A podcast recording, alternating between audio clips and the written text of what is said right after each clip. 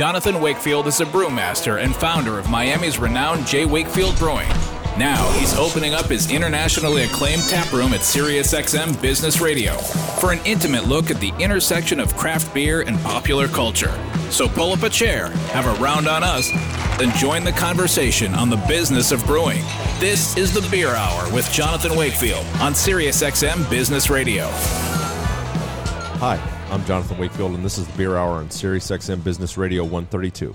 Each week, we introduce you to the movers and shakers of the craft beer business and other interesting professions. I'm here in the tap room with my co-host Maria Cabre. Hello, Maria. Hi, John. Who's our first guest this week? We might learn how to pronounce Lu- Louisville the right way. Yeah, hopefully. Our first guest is the co founder, head brewer of Warwick Farm Brewing, a farm to glass farm and brewery in Bucks County, Pennsylvania, about 40 miles outside of Philadelphia.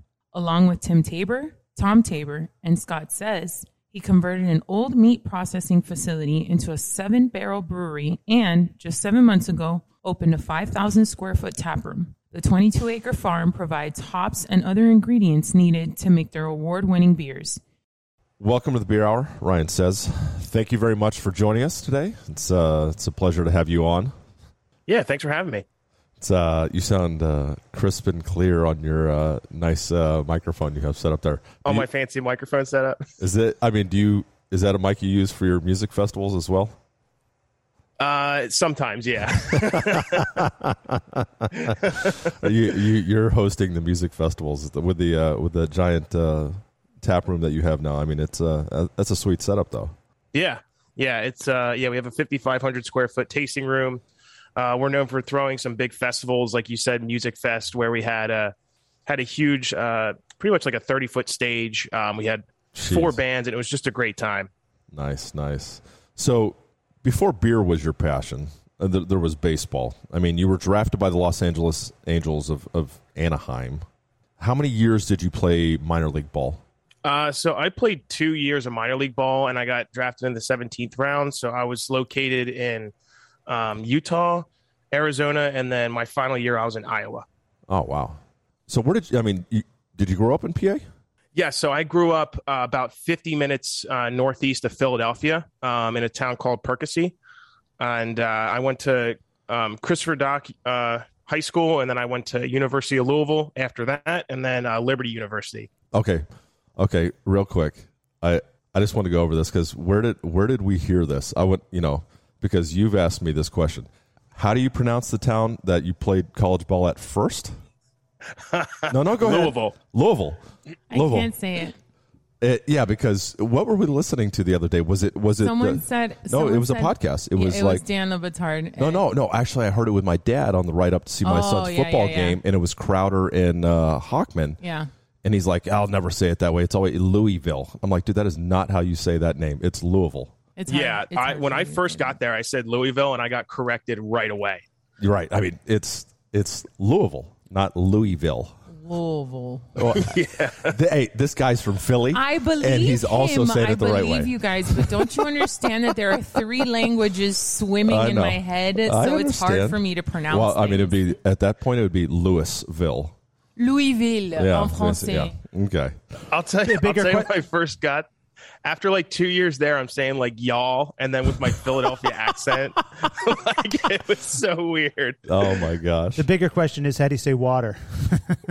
Uh, water. yeah, that's water. That's the water. telltale. Coffee and water. I've always said, and like watermelon. Oh, that that's a Philly thing. That's a definite Philly thing. So back to like your baseball playing days. Like, what kind of beer were you guys drinking in the locker room or after games? I mean, you know, like what what kind of started this whole kind of drive towards craft beer for you? I mean, were you uh, were you guys uh, homebrewing in the locker room or, you know? no, we didn't have time for that.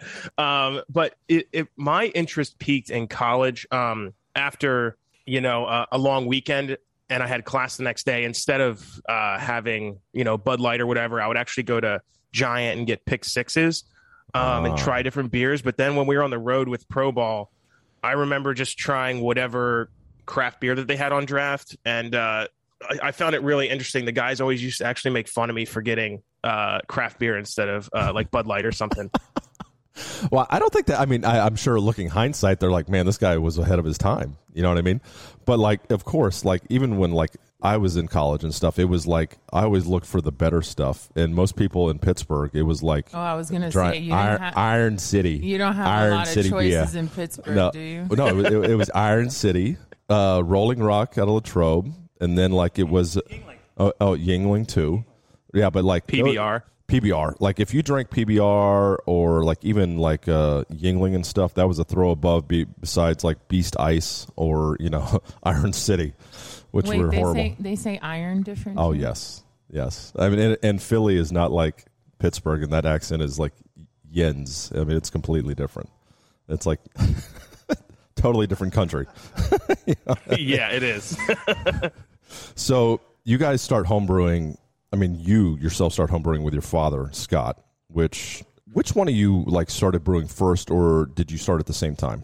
I started right away. So after I got released, um, my wife asked me what I wanted to do with my life, like literally 10 minutes after I got released. And so um, I just said brewing. So I read uh, John Palmer's How to Brew. Good In like two days, we went and got my homebrew set up and I started brewing at my parents' house. But then after like two months, he saw how interested I was in it and he helped me out and purchased me like a really nice system. We converted his whole basement. They used to joke it looked like Breaking Bad. Like that's that's what it looked like. Um so but yeah, we got a nice system down there and I just start cranking beers out. So was it at this time that like obviously you had this reprieve from baseball, probably something you've played for majority of your younger life and into you know some of your uh, adulthood. And then all of a sudden, like you're homebrewing, homebrewing, homebrewing, and you're like, is that when like the light switch went on and you were like, this is what I want to do with my life for the rest of my life? Yeah, I, honestly, I think it was um, after the first the, like, the first couple batches. I just had my mind set. I just knew I was going to do it. um, I, I kind of put all that energy that I that I had from baseball, and I and I just focused it towards brewing, and it was it was for the best, you know, because it, it's you don't realize at the time like what you're kind of going through like you play your entire life like Yep. 20 20 years pretty much Yep. i was just i just knew baseball so it was really healthy for me to find something really quick that I could get uh, into.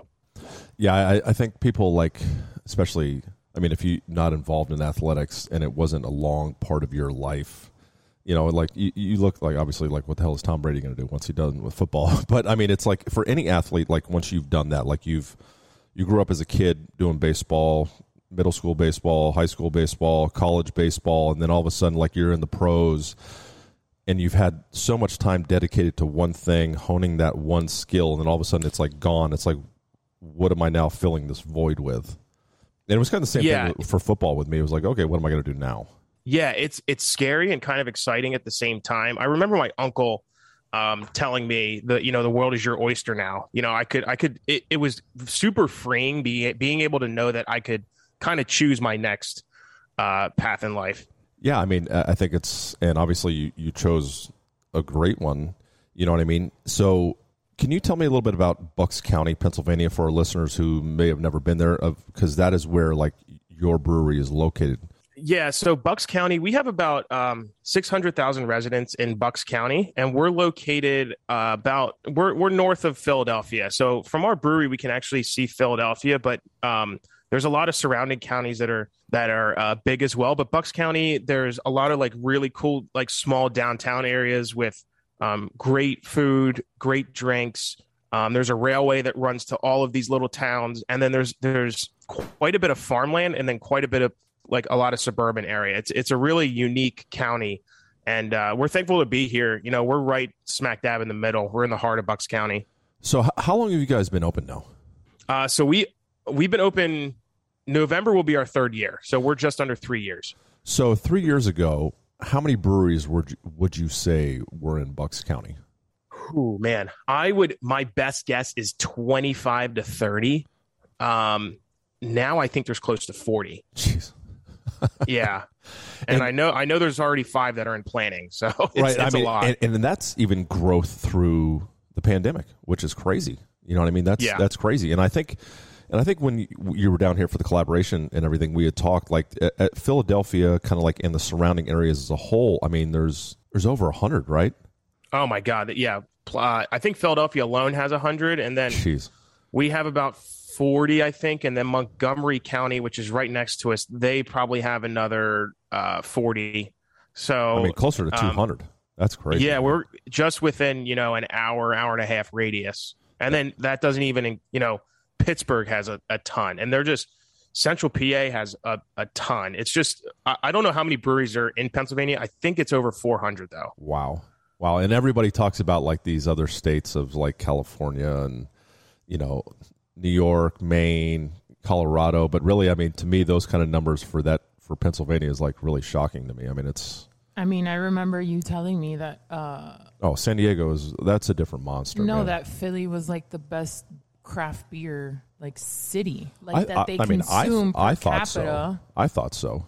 I thought so. I mean, it, it was to me. I mean, it was Phil, like East Coast for me. It was always Philadelphia as being like a beer mecca, and then obviously you Yeah. have, you have Denver, but like whatever, and then like you go to San Diego, and you know I, I brewed out there with Stone for a very sh- you know like a short stint, but even like all the times that I visited, it was just like just the amount of like hundred breweries in Philly is crazy. You know, it's like having 190 breweries in San Diego. I mean, it- it's nuts to me. I mean, I wish we had Yeah, more and then breweries you think- here. yeah. You think Monk's Cafe? You know, I don't know if you're familiar Oh, with I do. them. Oh, absolutely. 100%. Yeah. To me, to I mean, they really sparked it. I mean, right. They're the ones that sparked it. I mean, they I mean, they had, you know, Tomme Arthur, they had Lost Abbey.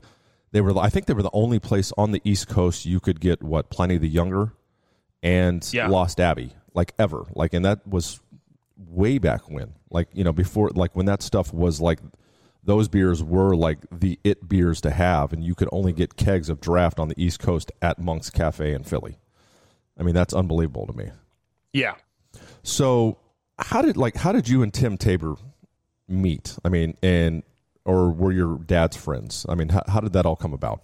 Yeah, so uh, our two fathers. So my father's name is Scott, and uh, Timmy's dad's name is Tom, and uh, they were lifelong friends. They've been friends um, since you know middle school, elementary days, and uh, they were going to go into business together for contracting. And my dad decided to go into medical equipment, um, but uh, after 30 years, they ended up starting this brewery business together.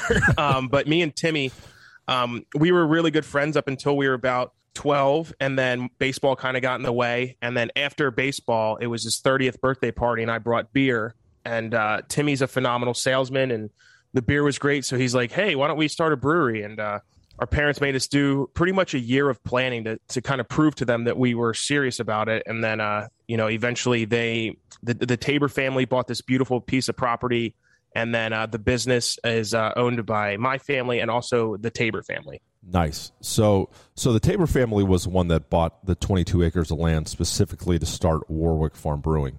Can you tell me about what the the brewery used to be on that that set of land, and what was it that hard to acquire the land? So, so prior to it, it was a meat processing plant for about 50 years. Wow. Uh, so they, they, they would bring the meat in, they would, you know, process it and then let the, let the meat dry. But I mean, it was a perfect, if it wasn't going to be a meat processing, it was going to be a brewery, but they also used to grow corn, maybe seven, eight acres worth of corn. And as soon as we saw this property, we knew we wanted it. And it was, um, developers were unable to develop it. So it, it was like a perfect storm. And we knew right off the bat, we didn't want to be, we wanted to be something separate to separate ourselves. So we knew we were looking at like a farm property or something with some land. And this, the Tabor family has had their eyes on this property for like five to 10 years Wow. prior to this. And Okay. it came up in April of 2018 or 2019 and they closed like the second week of May. Like it was like quick. Wow.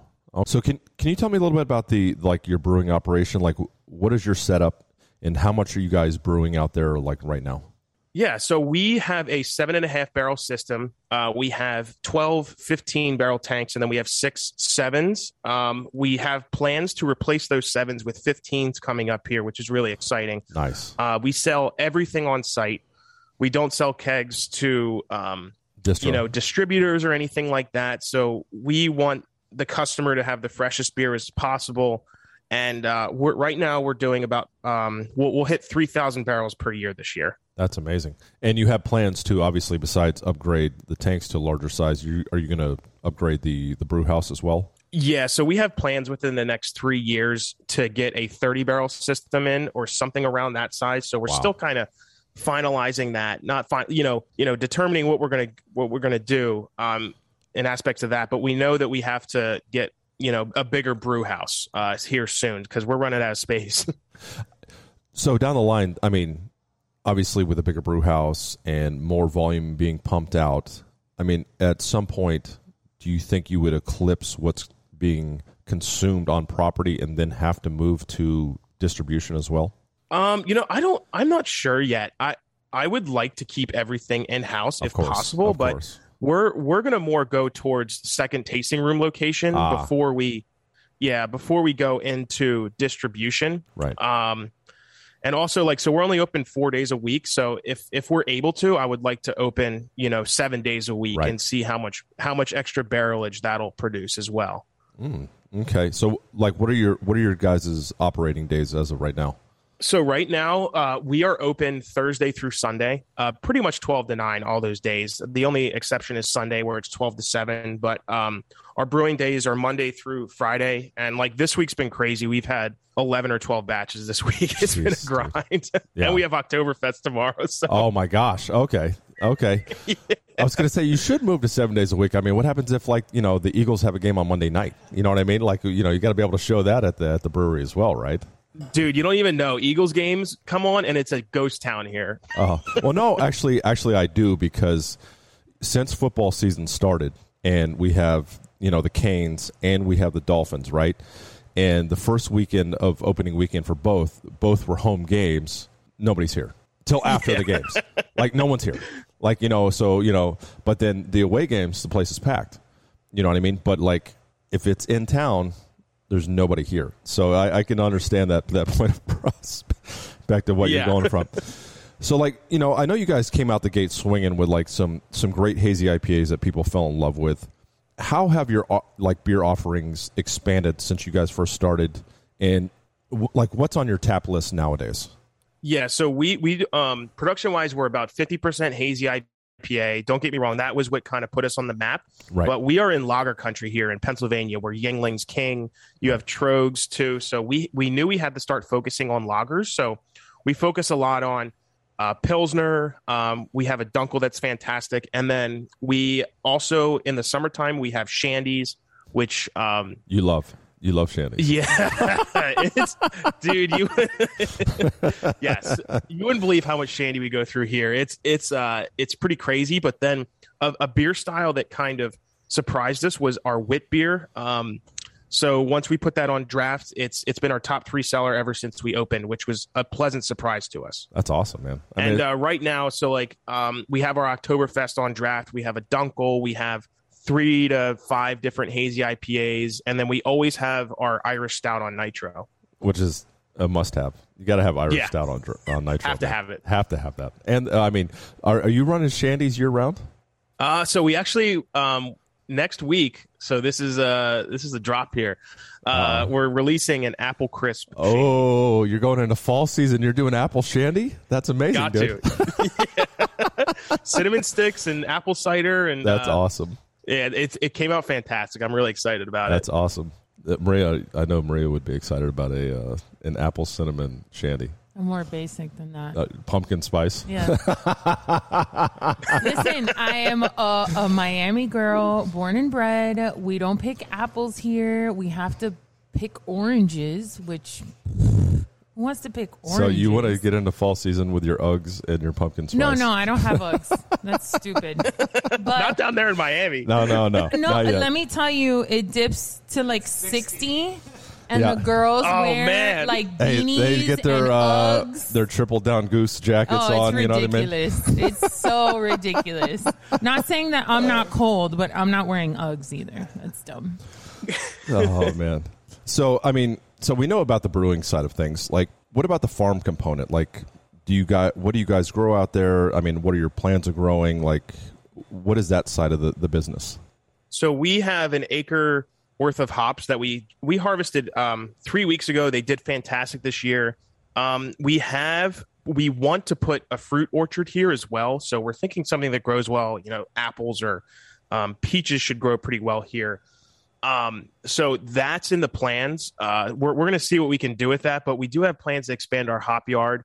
Um, we we use 100% of the hops that are that we grow here, which is pretty neat. That's amazing. And uh, actually, the beer it's called Jay and the Hop Vine. Um, it uh, it's all of our fresh hops, and it just came out this week, and it's and it's crazy. It changes from year to year because of the seasons and you know how how well they grow. So uh, this year it's like super grapefruit flavored.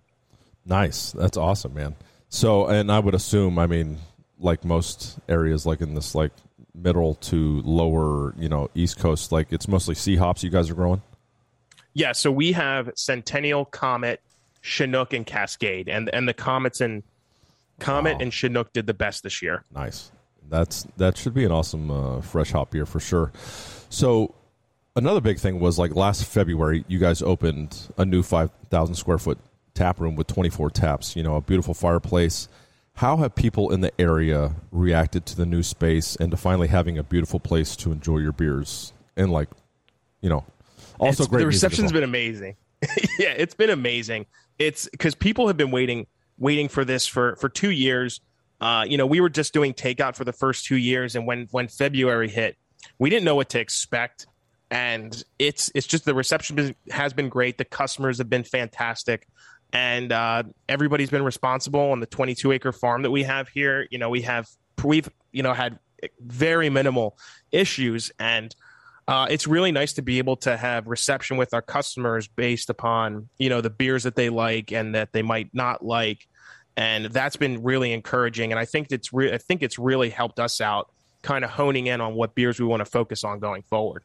That's awesome, man. So it seems like you guys have everything kind of planned and mapped out, but like I think you kind of touched on it. But what's next for you guys, man?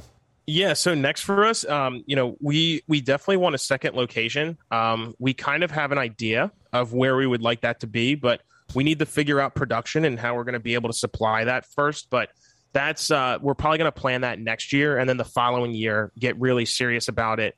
Um, we have plans for a bigger brew house uh, within the, within a three year window here. And also, we're going to start introducing more barrel aged beers. Um, we're going to be introducing a seltzer here when my recipe gets approved by the um, TTB. But um, you know, possibly down the future, spirits is a possibility along with RTDs. Awesome, man. Hey Ryan, can you tell us about your Oktoberfest event tomorrow? Yeah, so tomorrow we are throwing our uh, second annual Oktoberfest. We're going to have uh, polka music, and we Polka, have uh. I know right? some John Candy. yeah, exactly. There you go. You got the Uh, reference.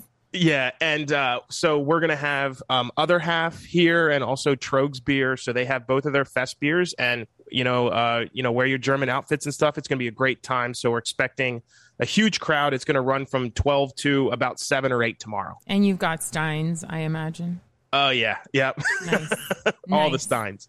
That is awesome. So I kind of got one last thing for clarification here with Maria with our collaboration and, and the name that we chose. Can, can you explain what going yard means? It means a home run, and if you go yard, it's a bomb. It's not just like Thank you. 360 feet. It's like a over 400 foot bomb. because everybody look you know i was in you know conversation with you via text and uh, you know the name kind of came to me and i'm like you know what about going yard because you know your baseball background and obviously my knowledge is somewhat of baseball but like everybody looked at me and goes what does going yard mean i have no idea what that means Yeah, it's it's a home run. Yeah, yeah it's a bomb it's, uh, out of the park Whatever. it's out of the park. Yeah. I was able to execute the label properly. So you'll be happy with the label, Ryan. Oh, good. Another one you could have done is so I was I was known for hitting the ball the other way. Oppo Taco is a cool name too. Oppo Taco. That should be that What does should that be mean? the other one. It means heard- an opposite. If I'm a right-hander, I hit it to right field. It's an opposite field home run. So ah, they we used to call it Oppo Taco. maybe that should be the the one up there Yeah, yeah, I like that. Oppo Taco. well, thank you very much for your time, brother, and uh, Thanks, Ryan. have a have a awesome time with Oktoberfest, and uh, we'll be seeing you soon, man. Yeah, man, I appreciate. it. Thanks for having me on. Anytime, anytime. You're listening to The Beer Hour with Jonathan Wakefield. Conversations on the business of brewing and popular culture. Our next guest was the president of the Florida Miami Marlins Baseball Club, from 2002 until 2017.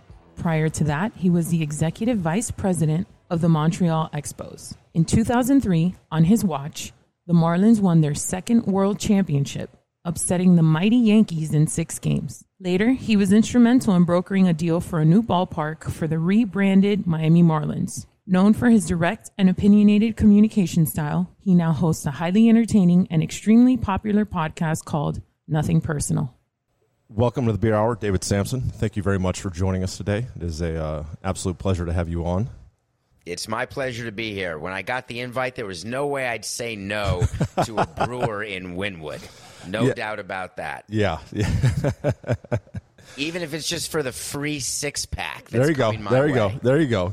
Absolutely. And we've been here pretty much for eight years now. So before it all started trending to this very uh, upscale, you know, more modern uh, neighborhood, we were here for the uh, the grit and the grind. But it's uh, it's been a good journey. You know, you could have been a brewer right next to the ballpark. I don't know if you're aware of that. well, I know that that that was uh, Nightlife. nightlife. Yeah, they actually closed recently, Yeah. Dave. Yeah. John Henry was wanted to was offered a ballpark right in Wynwood, way before I got to Florida, and uh, he said Wynwood will never be anything. Ooh. So he did not want to have a ballpark in Wynwood. Oh, well, yeah. uh, the uh, yeah, certain people had uh, definite foresight for this uh, this neighborhood to become what it is now. So, you're a father with three kids, kind of like me. So, I, I'm going to kind of start with a, a nature versus nurture question. You were born in Milwaukee, Wisconsin, but moved to New York City at, a, at like a young age. It seems like you have a New Yorker's edge. Do you think it would be a different person, like you would be a different person, had you stayed in Wisconsin throughout your entire childhood? Well, it's interesting because the only reason I moved to New York is that my parents got divorced. Ah. And it was the first ever settlement in Wisconsin history where the mother was able to take the children out of state.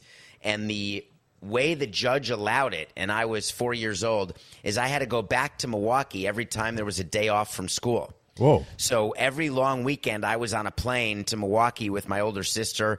So that means certainly every summer. So I spent a ton of time in Wisconsin, and I went to the University of Wisconsin. So I really consider my. I went to camp and everything. So I love Wisconsin. I am a Milwaukee guy. Uh, shockingly, I don't drink as much beer as you'd imagine, having been in baseball and Yeah. Milwaukee, which is sort of strange. That's a But- that's a beer town for sure. It, it's oh that is they that and uh, and and baseball are the two places where I think beer are just it's part of the fabric. But for me, I don't consider myself a New Yorker or a Milwaukeean. I just consider myself me. So I assume it's more. Um, nurture than it is nature. Okay. Although I don't feel as though I was very well nurtured. Ah, so you were basically an advisor at Morgan Stanley Un- until then. You know, your stepfather Jeffrey Loria purchased an ownership stake and became a chairman, CEO, managing general partner of the Montreal Expos. Mm-hmm. You became the executive vice president. Was baseball something that you were passionate about up to that point, or was it more like a really cool career opportunity? So actually, I'm going to say D, none of the above. So my story there is I was on Wall Street and working at Morgan Stanley. And if you've ever seen the movie Wolf of Wall Street, basically that was my life, except there was no Margot Robbie and there was no cocaine. And there was no midget tossing. Other than that, oh, it was exactly like that. And I loved every minute of it. And I got a call from Jeffrey Loria, who at the time was married to my mother, Right. who asked me whether I would help him. He wanted to buy the Expos. And I said, I'm happy to help you and be the banker on the deal, and I'll work with your lawyer. Here's my daily rate. I'm happy to do it. And so I worked on that for several months. I got the deal done. And then he asked me to work for the team for 30 days just to help with the transition. And I said, I'm happy to do that. Here's the rate. And I was going to go back to Morgan Stanley. And then I got the dreaded Jewish mother call. Oh boy! Oh boy! Oh, it's the worst when the call comes and says, David, you have to help Jeffrey. Would you be willing to move to Montreal and Oh, work for the team full time? Oh, my gosh. And I said, Well, I'm going to need a lawyer.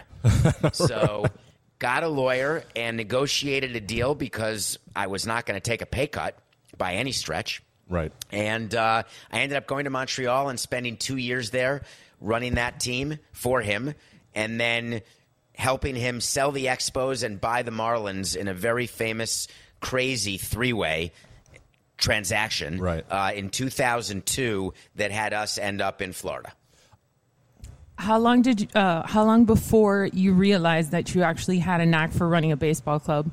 You know, I, I, I think if you ask enough people in Miami, they would tell you that I should never have realized that uh, because I don't have that knack.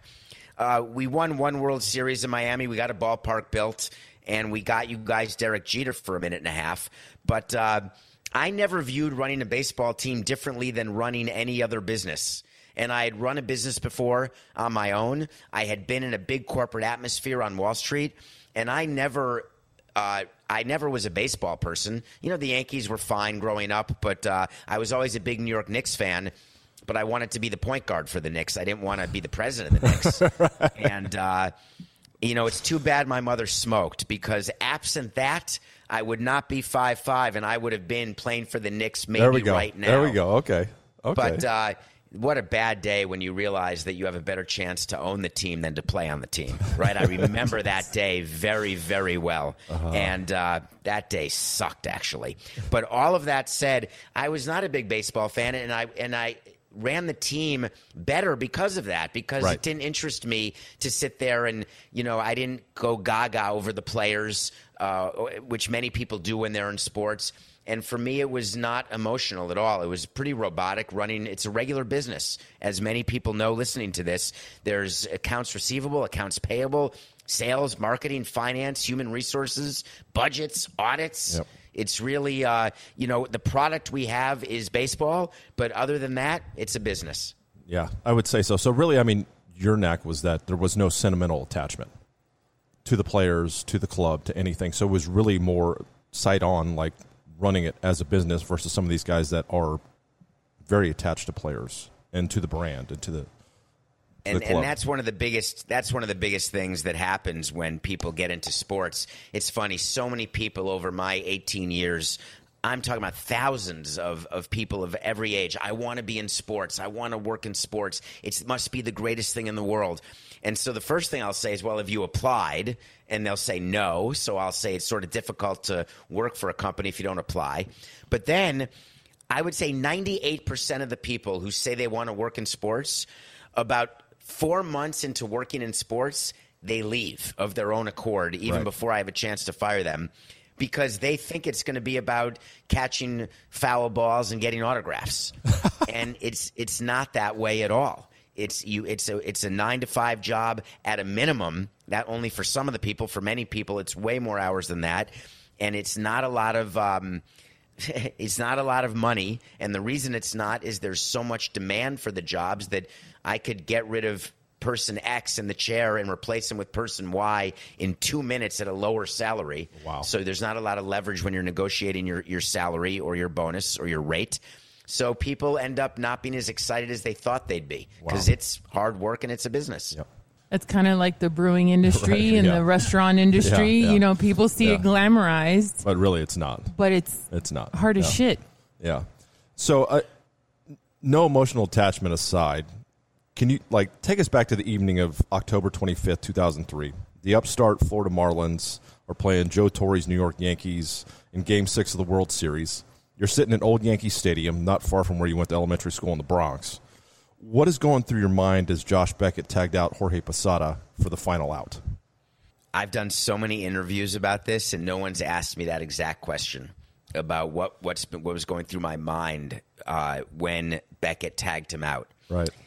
So, wow, I love that. I, and, and I have an answer uh, to exactly what was going on in my mind. And it's the craziest thought I had, which is we have to plan a parade.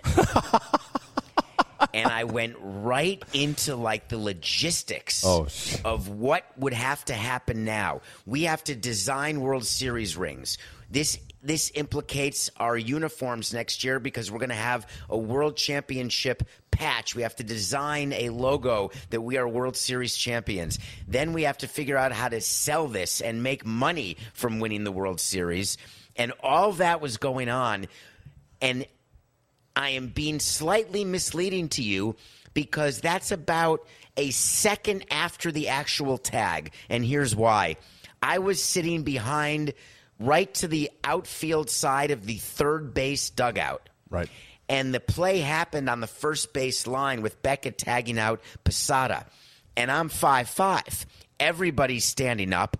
I couldn't see exactly whether or not the play had been made and the out had been called by the umpire. Oh, wow. So I was looking not at Beckett tagging Posada, but I was looking at our third baseman and our left fielder to see what they were doing. Because if they were running in like this, then I was going to be jumping up and hugging. If they were going back to their position, then there was still another batter to be had. So that was going on at the exact second of the Wow. tag, would be the most accurate answer. Wow, that is awesome. That is uh, that is quite an answer. So I mean, at least forthright being, you know, that you know you were actually looking elsewhere to see what kind of reaction other people were having to, the, current I situation. see. I know. so I mean, very few people in the history of baseball have been involved in two new stadium acquisition situations in two different countries, like no less. The first, you sought a new ballpark in Montreal for the Expos. It didn't happen, so the team was sold to the MLB owners and moved to, you know, moved to Washington. The second time here in Miami, you were successful at brokering a deal to build what's now known as loanDepot Park. You've made some comments about the controversy over building a soccer stadium, multi-use mega project for the MLS Inter Miami team. Where do you kind of stand now? Should taxpayer dollars be used to fund new stadiums and arenas for sports teams owned by billionaires? Oh God, that's a loaded question, right? Like you had to throw in for billionaires. Uh, Well, I mean- Like, just in case. I mean, well- Did well, I mean- Billy Corben write that for you? like who's your who's your writer for that question? Rocco, But in any Rocco, case- Rocco. We got Rocco here. You know, No, Rocco, I appreciate that question, but I'm going to push back on a few few things. Da- David, So if you run for office one day, you know you're going to get this question, right? yeah. If you run for political Uh, office. Let's just say that um, I don't need to go far on Halloween to access the skeletons that are right inside that closet door. So I do not think that I shall be running for office anytime soon. Right. But thank you for asking. No, so let me push back and say one thing.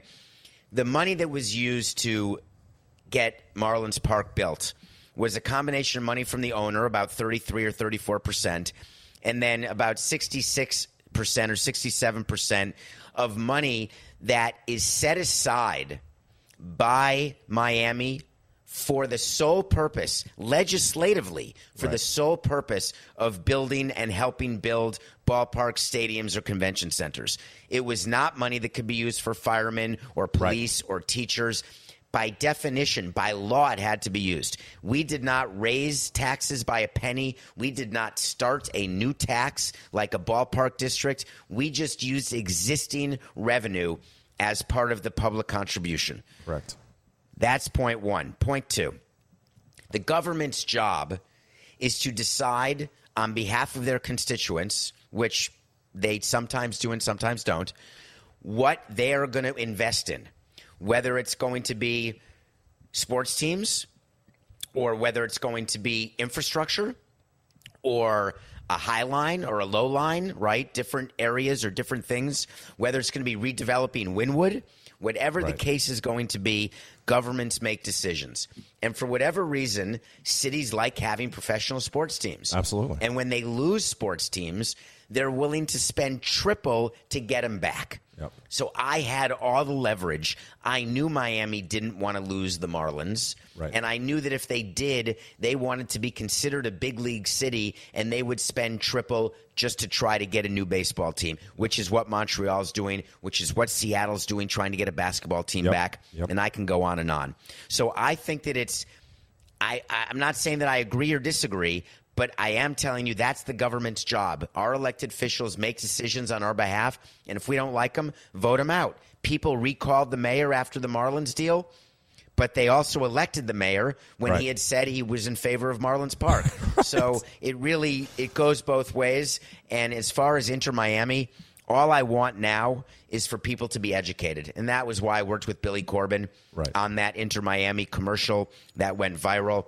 And the reason I want people to be educated is from my battle scars with Marlins Park, where people would have an opinion without any basis for that opinion. So anytime you can learn something, I want to be there to help teach it. Nice. Okay. I completely uh, understand that point. And I mean, I don't know if Didn't we vote on that? I thought we did, but I mean, e- e- even being so, MLS. I mean, this is America, and I mean, soccer is on the rise, but is in no way, shape, or form anything like any of the, you know, English, you know, the Premier League, uh, La Liga, anything like that. You're not going to get that attendance here. So dumping that amount of money into a ballpark, I don't know if it business wise makes a lot of sense. You know what I mean? Remember, they're saying that that's uh, that that ballpark, that soccer stadium is going to be privately funded. Of course, that's not true. There's No. public money going into the development. Right. It's a total real estate transaction. That's all it is. Soccer is just what is the shoehorn they're using Yes. to fit in all of the other development they want to do that Jorge Mas wants to do. Yep. But I'll tell you, I worry about the soccer stadium just as I worry about loanDepot Park. Yeah. Uh, attendance has not been. Everyone said it was my fault that people didn't go to Marlins games. No. Well, I've been gone for five years, and the same thing is still happening. And now there's no more Jeter to blame me. But you you notice the new people who are running the Marlins, they don't talk about me anymore because it's so long ago Right. that even fans who want to hate me still recognize that I have nothing to do with the results on the field or the attendance anymore at all. Well, I, I was going to kind of lead into that, and into the next question was like, let's talk about the current state of baseball. I mean, according to data from a number of sources, uh, average attendance is down five percent from 2019. Television viewership is down 12 percent from 2019 and, and 2021. But average opening day salary is up 5.9 percent to like 4.41 million dollars this year. I mean, is this a sustainable business model in your opinion? So more teams are losing money than than you'll believe, and that's why there was a lockout uh, before the season started. Let me tell you the secret of attendance. Uh, I made up the attendance every single day. Oh, So just so you know, and uh, other teams do too.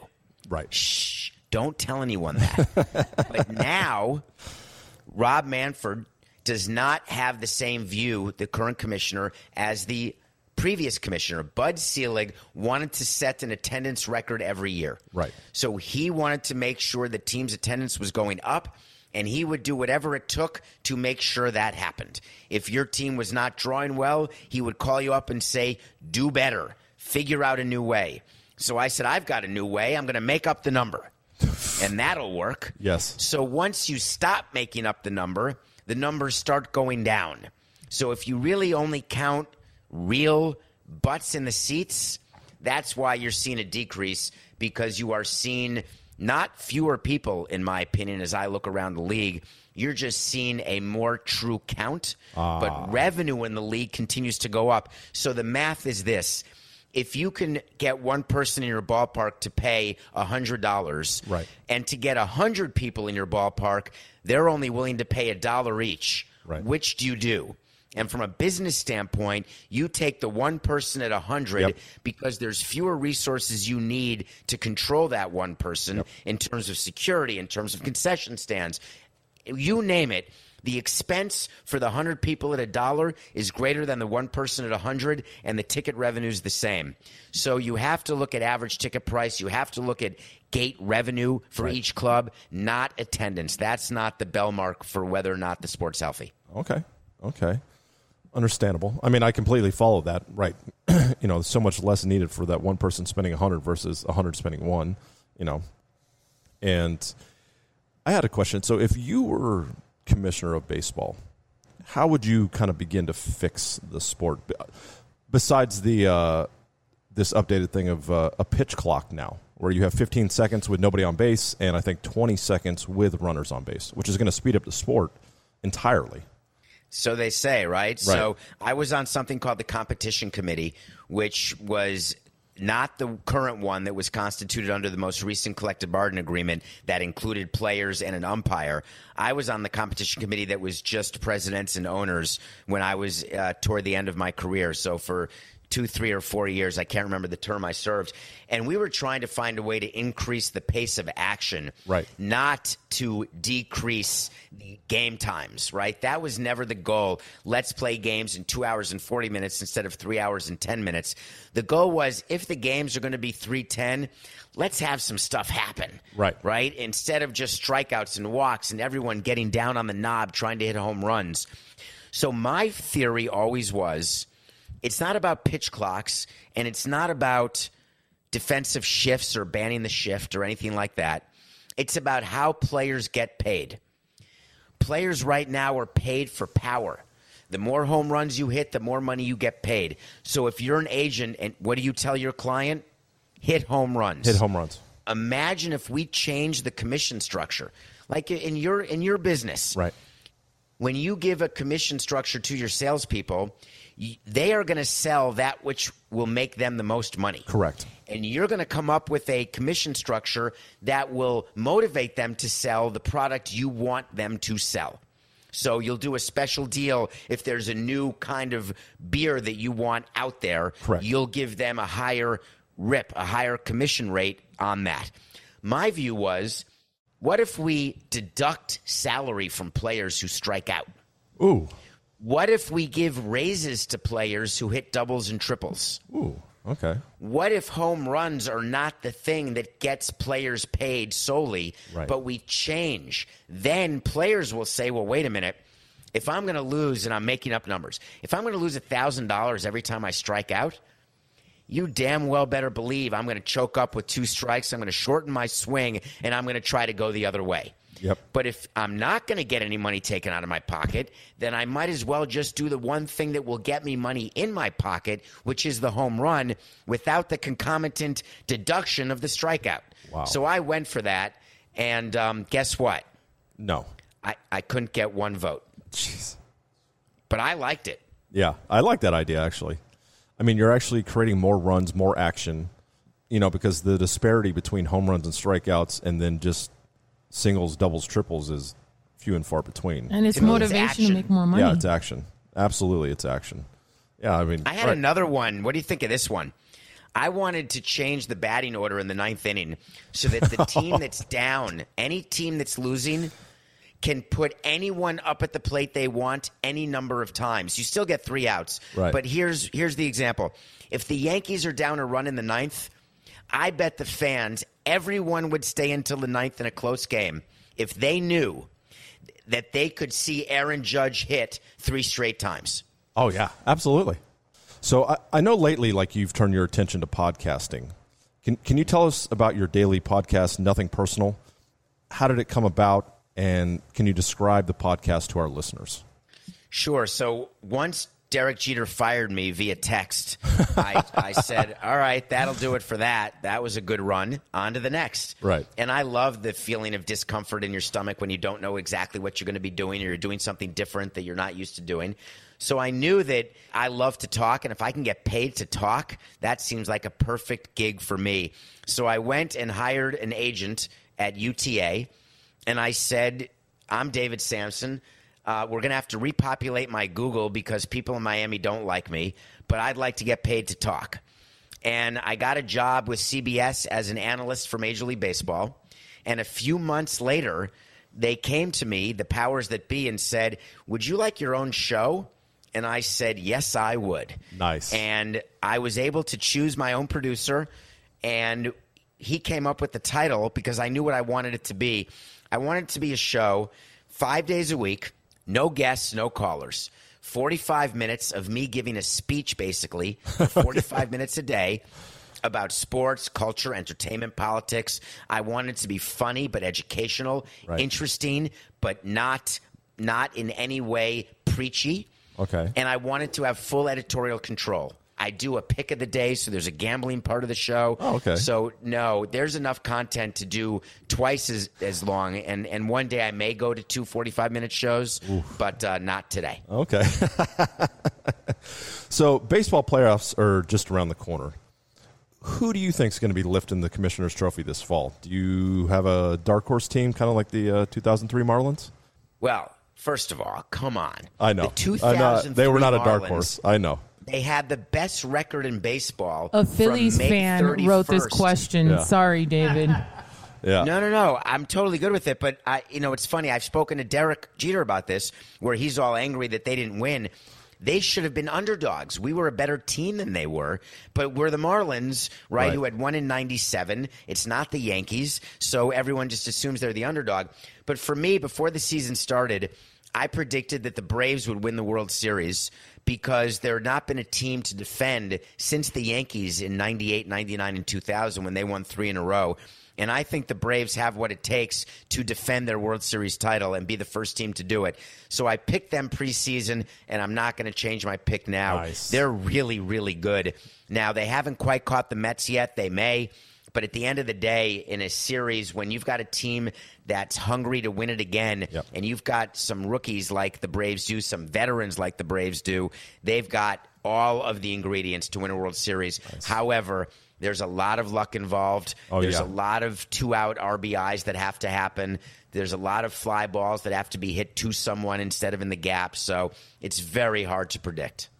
So I got one last question for you, Dave. What do you think your legacy will be in the business of sports? So I call those obit moments, right? When you go through something and you say to yourself, wow, that's going to be in your obituary. So I think, you know, the legacy in the business of sports, I think is different than the legacy of me personally as a, as a, uh, as a, as David, right? Right. So people know they think you know you you get this. I'm sure, right? You see you enough or listen to you enough, then when they meet you, they assume they know you. I think that in business, the legacy is that I'm going to work harder than everybody else to get a deal that I want to get done, and I'm going to make sure that I don't ever get no, right? I'm going to keep going and be persistent to the point of night sweats until I accomplish what I want to accomplish. And I'm going to be a little bit like Hamilton in that I'm never going to be satisfied. I'm never going to rest on my laurels. I was definitely born on third base, but I never thought I hit a triple. And I've spent the rest of my life trying to steal home. Wow. And that's really what I do. And I love it. I'm not embarrassed of how I got into baseball. I'm not ashamed of the concept of nepotism. Uh, you have to earn it and you have to keep earning it because at the end of the day, the reality is that if you don't earn it, you're going to get fired because there's billions of dollars at stake. Yep. And so I spend my life trying to earn it, and um, I always want more and more and more. And there's a negative to that, of course, never being satisfied. Of course. But I think that's what my legacy will be. That is amazing. Awesome. Well, thank you very much for your time. We really appreciate you taking your time out of your day to come on the show and, and talk with us. It's been uh, an amazing, amazing time for sure. Thank you again, I Dave. appreciate. I'll forward my address for all the beer you're going to send. I will send you a box. Absolutely. Thank you again, Thanks. Dave. That's it for this week. I'd like to thank our guests Ryan Seiz and David Samson, our co-host Maria Cabre, our producer Rocco Riggio, and our editor Brian O'Connell. Thank you for listening. You can catch us each Friday at 7 p.m. Eastern Time on Business Radio 132 or anytime on the SiriusXM app or wherever you listen to podcasts. Please rate the show and leave a review. And remember, people, the thirst is real.